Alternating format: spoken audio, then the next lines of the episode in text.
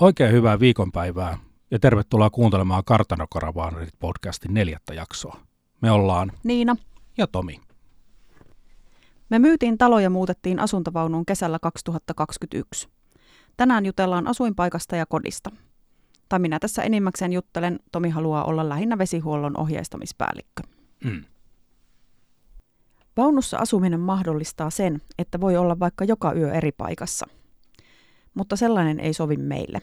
Me kaivataan pysyvyyttä, joten oli selvää, että me tarvitaan paikka, johon pysähtyä. Paikka, josta muodostuu koti. Me löydettiin pari vuotta sitten Mäntyharjusta vuokratontti, joka on tarkoitettu asuntovaunulla majoittumiseen. Tonttia vuokraa yksityinen maanomistaja ja Tomi pongasi ilmoituksen somesta. Tontti on järven rannalla ja siellä oli sähköt valmiina. Meidän vuokraisäntä hankki meille sinne huussin ja tynnyrisaunan sekä harmaavesille suodatusjärjestelmän. Me ostettiin ja rakennettiin itse sinne lisäksi vaja. Siellä on kaikki, mitä me tarvitaan asumiseen. Me vietettiin tontilla jo edellinen kesä vaunun kanssa ja oli selvää, että kun talo on myyty, me muutetaan sinne. Me alettiin pikkuhiljaa kutsua paikkaa kotirannaksi.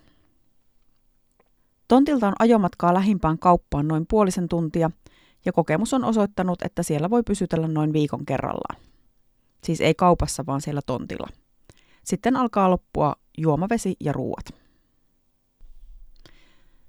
Me tehtiin ensimmäisenä kesänä siellä oleskelusta videosarja, joka löytyy meidän Kartano Karavaanarit YouTube-kanavalta. Soittolistan nimi on Rivarilla rantaan ja mä laitan siihen suoran linkin jakson kuvaukseen. Rivari oli meidän edellisen vaunun nimi. Kuuntele kuitenkin ensin tämä podcast-jakso ennen kuin siirryt sinne YouTubeen. Jos muuttaa Suomessa melkeinpä mihin tahansa rakennukseen, on melko lailla selvää, että hanasta tulee vettä ja se menee viemäriin. Vaunukodin voi kuitenkin vetää paikkoihin, jossa pitää erikseen huomioida ja järjestää veden saanti, sen puhtaus ja likaveden poisto. Meidän kesäpaikalla vedet tulee pääasiassa järvestä. Sinne on laitettu uppopumppu, jonka letku on liitetty vaunun sitivesiliitäntään. Silloin vesi ei mene vaunun vesisäiliöön, vaan se tulee erillistä putkea pitkin suoraan ulkoseinästä hanaan. Kun vaunun säiliön yleensä joutuu kantamaan vettä kastelukannuilla, on ihan juhlaa, kun veden saa juoksevaksi ilman, että itse tarvitsee ottaa askeltakaan. Hyötyliikuntahan voisi vahingossa nostaa kuntoa.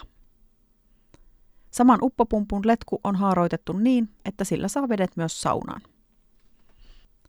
Jos vaunun säiliössä olevan veden haluaa pitää juomakelpoisena, säiliö pitää puhdistaa säännöllisesti, sillä seisovassa vedessä alkaa kasvaa bakteerit. Koska kesäaikaan otamme käyttöveden järvestä, meille on ollut helpompaa, että juomavesi on ollut erillään omassa kanisterissaan. Järvi, jonka rannalla olemme, on tosi puhdas ja olemme keittäneet siitä kahvit ja ruuat. Juomaveden olemme hakeneet kanistereilla kyliltä, kaupan seinästä ja olemme pitäneet vajassa varalla paria ostopönikkää vettä. Tähän järjestelyyn tuli hiljattain muutos. Hankimme UV-valolla toimivan vedenpuhdistimen ja Tomi asensi sen keittiön hanan kylmävesiputkeen. Vesi kulkee ensin UV-valon ja sen jälkeen aktiivihiilisuodattimen läpi, ja nyt siis järvestä tuleva vesi on juomakelpoista.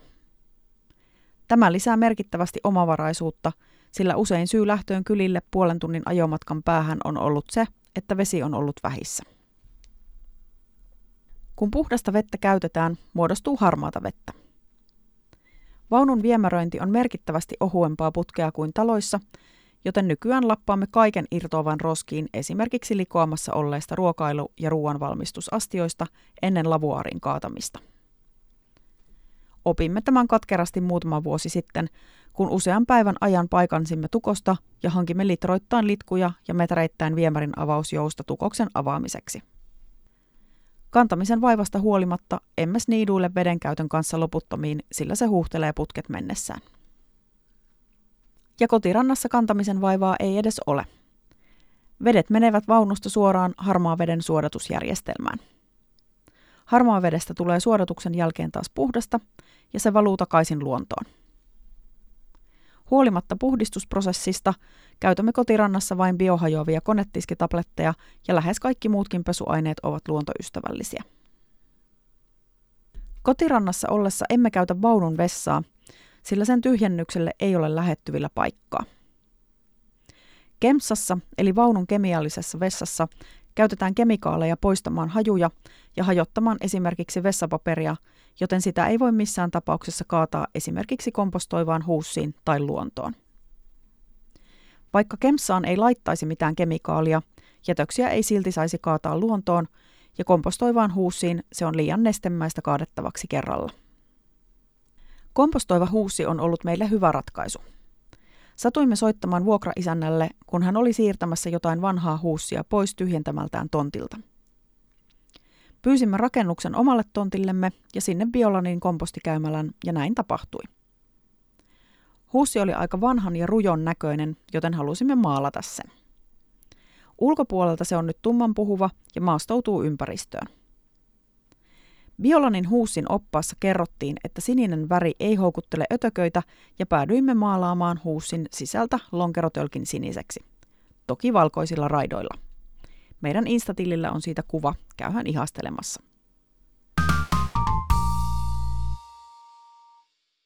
Pyykkihuolto on asia, jolle on pitänyt antaa huomiota, kun asumme vaunussa. Kotirannassa ollessa pyykkejä on pesetetty aika usein kylällä olevassa pesulassa. Liikenteessä ollessa olemme käyttäneet itsepalvelupesuloita, joita on nykyään isojen kauppojen yhteydessä. Siellä saa reilussa tunnissa isonkin määrän puhtaaksi ja kuivaksi. Osan pyykeistä olemme pesseet pulsaattoripesukoneella, jonka hankimme käytettynä muuttaessamme kotirantaan. Se on vanha, mutta ehjä. Se toimii sähköllä, joten kammesta ei tarvitse vääntää, mutta veden lämmitämme itse. Kone pyörii muutaman minuutin, sitten vesi pitää vaihtaa huhtelua varten ja taas muutaman minuutin pyöritys. Harmi vaan, että koneen vesiletku hapertui vanhuuttaan poikki heti parin kerran käytön jälkeen. Letkun vaihto on vielä saanut odottaa, mutta luotan koneen tulevan pian käyttöön. Leirintäalueilla on usein pesukoneet ja kuivausrummut, ja nekin ovat tulleet tutuiksi, kun alueille olemme päätyneet. Kuivaus on olennainen osa pyykkihuoltoa, koska vaunuun ei pysty levittämään kuivumaan oikeastaan mitään, koska tilaa on niin vähän. Emmekä halua kantaa hirveätä määrää kosteutta sisälle. Pulsaattorikoneella pesemme silloin, kun pyykit voi ripustaa ulos kuivumaan. Pyykkihuolto vaatii siis enemmän miettimistä ja järjestämistä kuin talossa asuessa, jossa pesukone ja kuivausrumpu olivat siinä omassa kodinhoitohuoneessa. Ja jos ei käytä pulsaattoripesukonetta, pyykkäys myös maksaa erikseen aina, pesipä pyykkiä leirintäalueella tai muualla.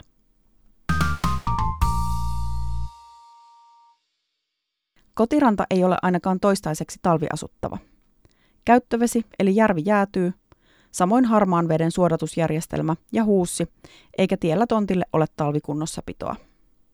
Näitä mahdollisesti ratkaisemme myöhemmin, mutta ainakin ensimmäiseksi talveksi lähdimme tontilta pois. Vaihtoehtoja paikasta oli muutamia. Parikin eri kaveria heitti ehdotuksen, että voisimme mennä heidän kesämökkinsä pihaan talveksi. Se voi olla hyvinkin varten otettava vaihtoehto jollekin talvelle. Yksi kaveripariskunta houkutteli Espanjaan mukaan, mutta päätimme jäädä ensimmäiseksi talveksi Suomeen leirintäalueelle ja koostimme itsellemme valintakriteerit. Leirintäalueita on Suomessa sekä kaupallisia että SFC-alueita. SFC on Karavaanariliitto, jolla on alayhdistyksiä, ja nämä yhdistykset ylläpitävät osaa alueista. Niitä pyöritetään siis vapaaehtoisvoimin. Meille ei ollut väliä, valitsemmeko yhdistyksen ylläpitämän vai kaupallisen alueen.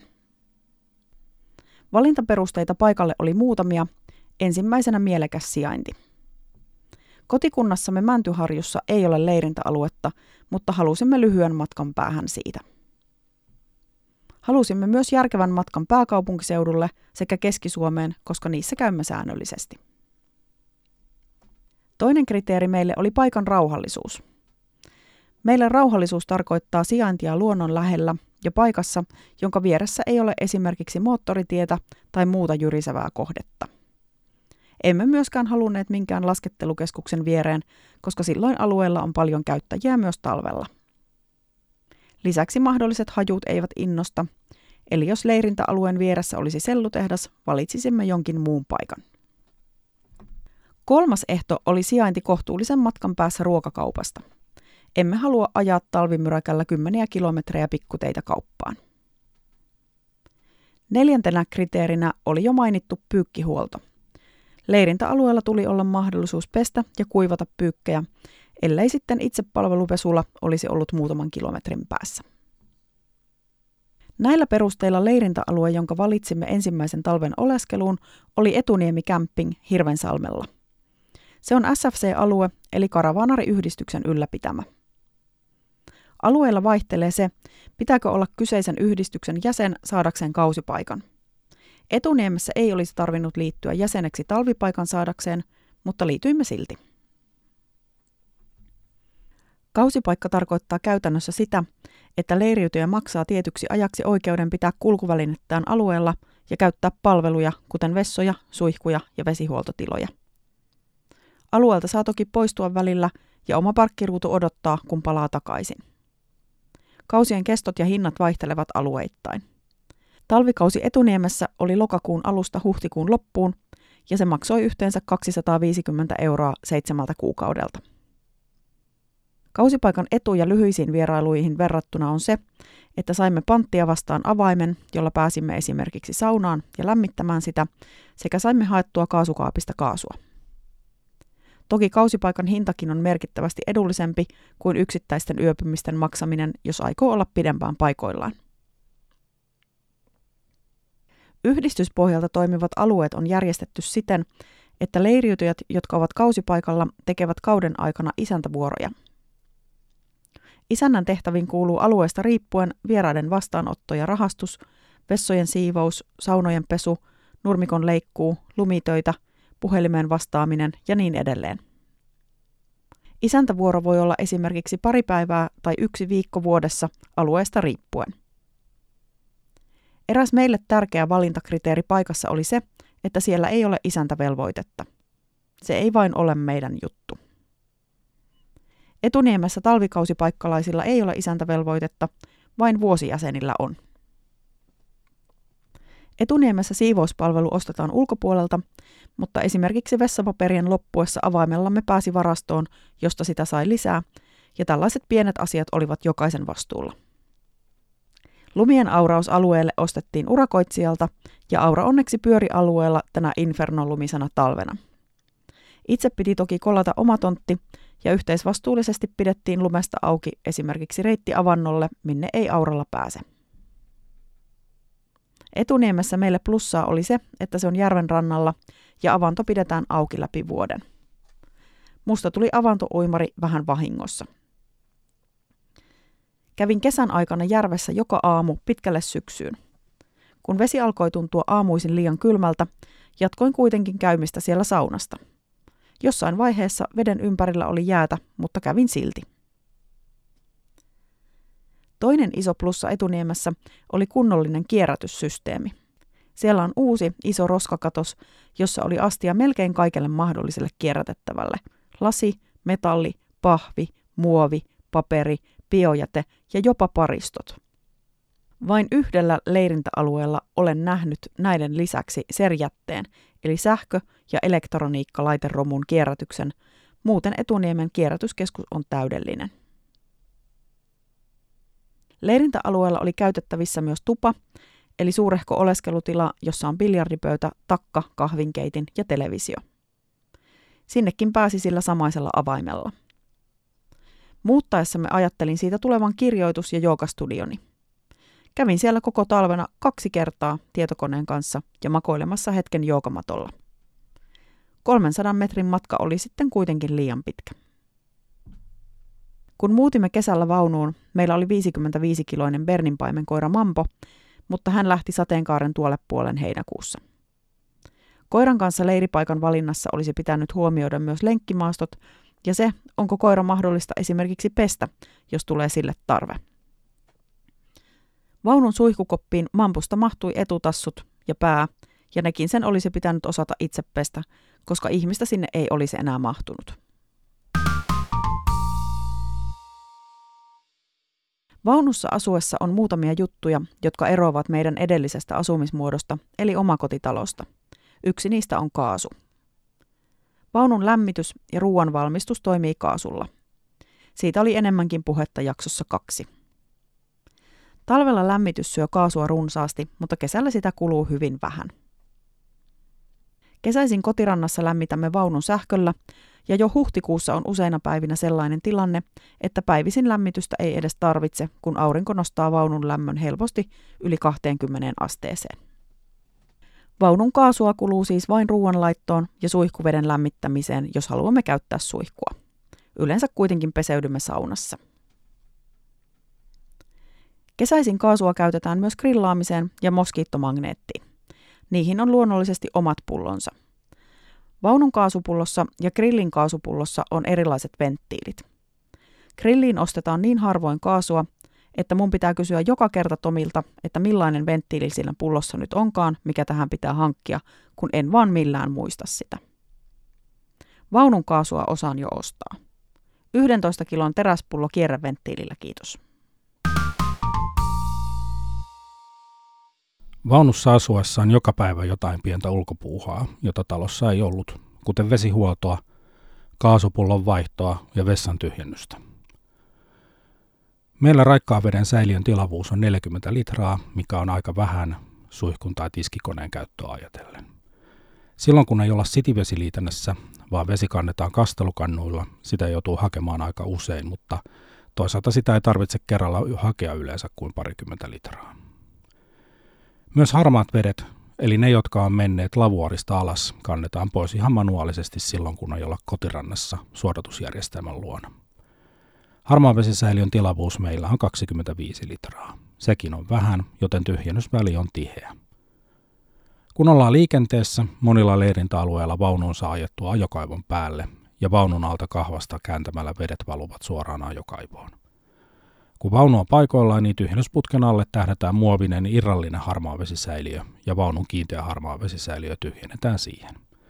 Irrallisessa säiliössä on renkaat, joten sen saa kätevästi vedettyä tyhjennyskaivolle ja kipattua vedet sinne. Paitsi lumihangessa sitä ei ole kätevä vetää, silloin avuksi tulee pulkka. Talossa asuessa vessan tyhjentäminen oli varsin kätevää ja helppoa nappia painamalla. Vaunussa vessalle on oma kasettiinsa, jonne niin sanotut mustat vedet menevät. Jätösten sekaan laitetaan kemikaalia, joka poistaa hajuja ja hajottaa jätöksiä ja vessapaperia. Kasetin saa irti vaunun ulkoseinässä olevasta luukusta ja se tyhjennetään sille osoitettuun paikkaan leirintäalueella. Yleensä se on eri paikka kuin harmaa vesikaivo, mutta joskus ne on myös yhdistetty. WC-kasetin tilavuus on noin 18 litraa. Jos olemme pelkästään sen varassa, se täyttyy reilussa vuorokaudessa. Ja kuten sanottua, kotirannassa tyhjennyspaikkaa sille ei ole, joten käytämme pelkästään huussia. Talossakin pitää luonnollisesti huolehtia talvella, että katto kestää lumikuorman, mutta tasakattoisen vaunun kanssa se on erittäin tärkeää. Sen lisäksi, että lumi voi painaa paljonkin, se tukkii myös vaunun hengitysaukot. Ilmankierto meidän vaunussa on rakennettu siten, että se ottaa raikasta ilmaa alakautta ja päästää käytettyä ilmaa ulos katon venttiilien läpi. Tämän vuoksi on tärkeää, että sekä katto että vaunun helmat ovat puhtaat lumesta, jotta ilma kiertää. Vaunun muuttaessa meille oli tärkeää, että saamme omaa rauhaa, ja se mahdollistui vetämällä vaunu keskelle metsää järven rannalle. Toisaalta muualla, esimerkiksi leirintäalueella ollessa, oma rauha on suhteellista. Vaunun kuuluu ulkopuoliset äänet paljon helpommin kuin taloon. Naapurit saattavat olla vain muutaman metrin päässä, talossa välit olivat pidemmät. Toki aina kotinsa voi vetää pois, jos naapurit eivät miellytä, sitä ei talon kanssa voi tehdä. Vaunun kanssa liikkuessa parasta on se, että koti on aina mukana. Silloin nukkuu aina omassa sängyssä, juo omasta kahvikupista ja pukeutuu haluamiinsa vaatteisiin ilman, että tarvitsee pakata matkalaukkua. Kuljemme vaunun kanssa kaikkialle, sellaisinkin paikkoihin, missä olisi mahdollista majoittua muutenkin. Näin saamme kavereiden ja sukulaisten tapaamisista parhaat puolet.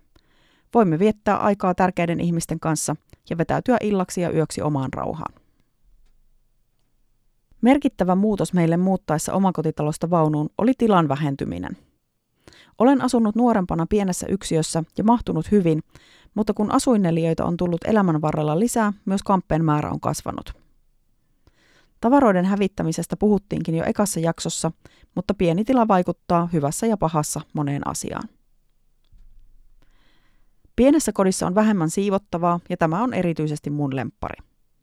On myös ihanaa, kun tavaraa on vähemmän, jolloin kaikki on helpompi löytää. Toisaalta esimerkiksi pakastin on enää alle 10 prosenttia aiemmasta kapasiteetista, joten marjojen pakastaminen kesäisin on jäänyt kokonaan pois. Onhan se harmillista, kun ei voi valita marjalajitelmasta mieleistään kahdeksan sortin kompottia aamujukurttiin, mutta eipä tarvitse kesän aikatauluissa miettiä, milloin mansikat on parhaimmillaan pakastusrumpaa varten. Tilan vähyys vaikuttaa myös valitettavasti siihen, että tavarat on hajautettu. Iso osa on luonnollisesti vaunussa, mutta sen lisäksi käytössä on varasto. Sinne sitten viedään ja tuodaan ja kuljetetaan tavaroita. Kun aiemmin talvikengät nostettiin juhannuksena ylähyllylle, nyt ne pakataan kassiin tai laatikkoon, joka lojuu muutaman viikon jossain tiellä ennen kuin on sopiva hetki lähteä kymmenien kilometrien päähän varastolle. Sieltä tulee sitten mukaan uuden kauden tavarat, jotka lojuvat aikansa omissa pussukoissaan pitkin vaunua. Se on aina oma ruljanssinsa. Meillä on hakuusessa säilytystilaa lähempää kotirantaa. Se helpottaisi varaston hallintaa. Ja sekin helpottaisi, että varaston sisällön kävisi läpi, hävittäisi tarpeettomat, asentaisi hyllyjä ja järjestäisi tavarat, mutta syytetään nyt sitä, että varasto on niin kaukana. Vaikka väliverhon saakin vedettyä kiinni makkaria erottamaan, vaunu on käytännössä yhtä tilaa ja äänet kantautuvat joka kolkkaan. Kun toinen puhuu puhelua, on etäpalaverissa, kuuntelee podcastia tai musiikkia, se kuuluu ihan väistämättä myös toisen korviin. Tämän vuoksi käytämme paljon kuulokkeita. Toinen joka paikkaan kantautuva on hajut. Mä tykkäisin syödä parsa- ja kukkakaalia, pekonia ja vuohenjuustoa, mutta Tomi yökkii niille hajuille. Vaunuasuminen on siis kuin varkain muuttanut myös mun ruokavaliota. Pieni tila on siitä hyvä, että keskustelua tai TVn katsomista ei tarvitse keskeyttää, vaikka kävisi välillä keittiössä hauduttelemassa teetä tai makkarissa hakemassa viltin. Toisaalta jo aiemmin satunnainen jookaaminen on vähentynyt minimiin, kun vaunussa ei mahdu tekemään sitä. Jos nostan kädet ylös, ne osuvat kattoon. Jos kallistan selinmakuulla polvia sivulle, ne kolisevat kaapin oveen. Vaunussa asuessa olisi hyvä ymmärtää sen tekniikkaa. Toisaalta sama koskee myös talotekniikkaa, kun asuu omakotitalossa. Tomi on onneksi kiinnostunut lähes kaikista teknisestä ja vastaakin meillä niihin liittyvistä jutuista. Pieniä korjauksia meillä on ollut koko ajan ja onneksi Tomi on niitä osannut tehdä tai olisimme muuttaneet huollon pihaan pysyvästi. Suuri osa remonteista on johtunut ihan vaan kuluvista osista. Esimerkiksi vesipumppu tulee jossain vaiheessa tiensä päähän. Osa jutuista on ilmeisesti vaunun liikkumisesta johtuvaa, eli jotkin liittimet tai ruuvit löystyvät ajan kanssa, kun vaunu heiluu. Esimerkiksi keittiön kaappien hyllyissä on pienet reunamat, ettei tavarat tippuisi, mutta reunalistan liimaus petti jossain vaiheessa ja tavarat olivat lattialla ajon jälkeen. Vaunun rakenteet ja kalusteet on keveiksi tehtyjä ja siten myös heiveröisempiä kuin niin sanotussa normaalissa kodissa. Esimerkiksi sohvatyynyjen alla oleva vaneri on aika ohutta ja se antoi periksi, kun paino osui siihen pistemäisesti yhden polven varassa ollessa, vaikka istumista se on kestänyt hyvin. Työkalupakki onkin tullut hyvin tutuksi vaunussa asuessa. Ehdimme harrastaa asuntovaunuiluja muutaman vuoden ennen tähän muuttoa. Silloin reissuissa oli aina mielessä se, mitä kuuluu talolle, missä kohtaa robottiruohonleikkuri on jumissa ja kuinka pitkäksi nurmikko ehtii kasvaa, kuihtuuko kukat ja täyttyykö postilaatikko. Nyt niitä huolia ei ole, kun koti roikkuu aina perässä. Niin, paitsi se posti. Ensimmäisiä kysymyksiä, joita meille esitettiin, kun kerrottiin vaunun muuttamisesta, oli se, että mihin osoitteeseen voi lähettää joulukortin. Se oli yksinkertaisuudessaan hyvä kysymys, mutta vastauksen selvittäminen meille itsellemme vaati jonkin verran ponnisteluja. Selvittelymme mukaan käytännössä vaihtoehtoja on kaksi. Joko meillä on vakinainen osoite tai sitten ei ole. Jokainen Suomessa asuva ihminen on kirjoilla jossain kunnassa riippumatta siitä, onko hänellä vakinaista osoitetta. Jos kotikuntaa ei itse ilmoita Digi- ja väestötietovirastolle, viranomaiset määrittelevät sen olemassa olevien tietojen, esimerkiksi toimeentulon tai perhesuhteiden perusteella. Kotikunta on oltava, koska sen mukaan määräytyy esimerkiksi äänioikeus. Jos olisimme valinneet vailla vakinaista asuntoa statuksen, olisimme ottaneet käyttöön posterestante-osoitteen. Emme kuitenkaan halunneet tehdä sitä, koska vaikka muuttovaunuun meillä oli vapaaehtoinen elämänmuutos, osoitteettomuuden vuoksi tulee ongelmia monien tahojen kanssa. Kuulemamme mukaan esimerkiksi pankkitilien tai puhelinliittymien saamisen kanssa voi olla haasteita. Eräs vaunussa asuva tuttu kertoi, että Mobile Pay lakkasi toimimasta, kun hänen osoitteensa muuttui posterestanteksi. Näitä ongelmia välttääksemme halusimme olla jossain kirjoilla, vaikka se paikka ei voisikaan olla vapaa-ajan käyttöön tarkoitettu tontti, jossa vietämme noin puolet vuodesta. Saimme laittaa kirjat tuttumme Mäntyharjuun, ja koska kesäpaikkamme on lähettyvillä, järjestely on meille hyvä. Postiosoitteeksemme olemme ilmoittaneet oman osoitteemme kotirantaan, ja postilaatikko on samassa pitkässä rivissä muiden mökkiläisten postilaatikoiden kanssa. Posti tulee pääasiassa laatikkoomme, mutta jotkin viranomaiskirjeet on jaettu kirjoilla olo-osoitteeseen, jonka ne poimivat väestötiedoista, eikä heille voi antaa muuta osoitetta. Yritin kyllä ilmoittaa Kelalle, että koska kirjeet päätyvät väärään paikkaan, lähettäkää kaikki pelkästään sähköisesti, kuten olen omiin asetuksiini heidän sivuillaan raksinut. Sain vastaukseksi, että he eivät voi vaikuttaa postin toimintaan. Talveksi otimme postilaatikon mukaamme. Asensimme sen leirintäalueen postilaatikon viereen ja teimme väliaikaisen osoitteen muutoksen leirintäalueelle. Kun me ei oltu saatu kolmeen viikkoon mitään postia, me alettiin epäillä, että jossain on tukos. Tomi selvitti asiaa postista.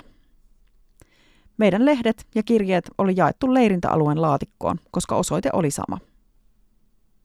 Tämän jälkeen postin jakajat tiesivät jakaa meidän postit erikseen omaan laatikkoomme ja tiettävästi postimme sen jälkeen tuli perille.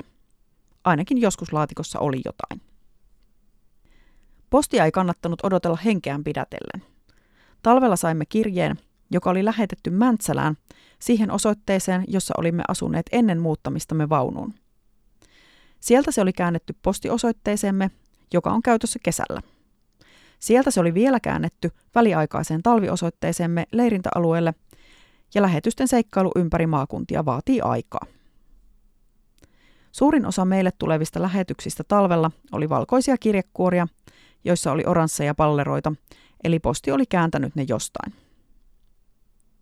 Suosimme kaikessa mahdollisessa sähköistä asiointia, mutta esimerkiksi lehdet tulevat ihan paperisena. Emme tietenkään tiedä, jääkö meiltä jotain postia saamatta, mutta ainakaan rahalähetyksiä Amerikan tädiltä ei ole näkynyt, ja toisaalta nimellä lähetetyt mainokset ovat löytäneet peräämme, vaikka niiden kanssa ei olisi niin väliksi. Ihmis- ja kansalaisoikeuksien vuoksi on hyvä, että olemme jossain kirjoilla, mutta järjestelmät eivät tunne vielä ollenkaan tällaista asumisjärjestelyä. Talvella olimme hyödyntämässä kulutonta ja korotonta osamaksua ja myyjä kysyi osoitetta. Vähän aikaa piti miettiä, että mikä niistä kolmesta. Kirjoilla olo-osoite, kesäosoite, joka on meidän postiosoite, vai talviosoite, joka on väliaikainen. Meidän piti kysellä myyjältä, mihin käyttöön osoite tulee, eli lähetetäänkö esimerkiksi laskuja paperilla, koska se vaikuttaa osoitteeseen, jonka ilmoitamme. Sitten tuli kysymyksiä, kuten omistatteko asunnon, jossa asutte. No kyllä, mutta sillä ei ole mitään tekemistä minkään niiden kolmen osoitteen kanssa. Huolimatta oudoista kysymyksistämme saimme sopimuksen tehtyä. Vakuutusyhtiön piti vähän selittää asumisjärjestelyä, kun haimme kotivakuutusta vaunuun. Meillä oli kotivakuutus talon irtaimistoon ja vaunuun oma vakuutuksensa, mutta aluksi järjestelmä ei millään ottanut vastaan tietoa siitä, että kotivakuutus piti saada liitettyä vaunuun. Asia ratkesi, kun järjestelmän annettiin kodin neliömäärä, eli meidän tapauksessa 19 neliötä. Sen jälkeen järjestelmä päästi eteenpäin ja saimme kotivakuutuksen. Se kattaa vaunussa olevan irtaimiston ja myös kotirannassa ja erillisessä varastossa olevat tavarat. Tässä oli kaikki tällä erää. Kiitos seurasta. Nyt voit mennä katsomaan YouTubeen sen Rivarilla rantaan sarjan. Ja käydä Instassa katsomassa kuvia tähän jaksoon liittyen ja muutenkin meidän vaunuelämästä. Linkit löytyvät jakson kuvauksesta. Moikka! Moi moi!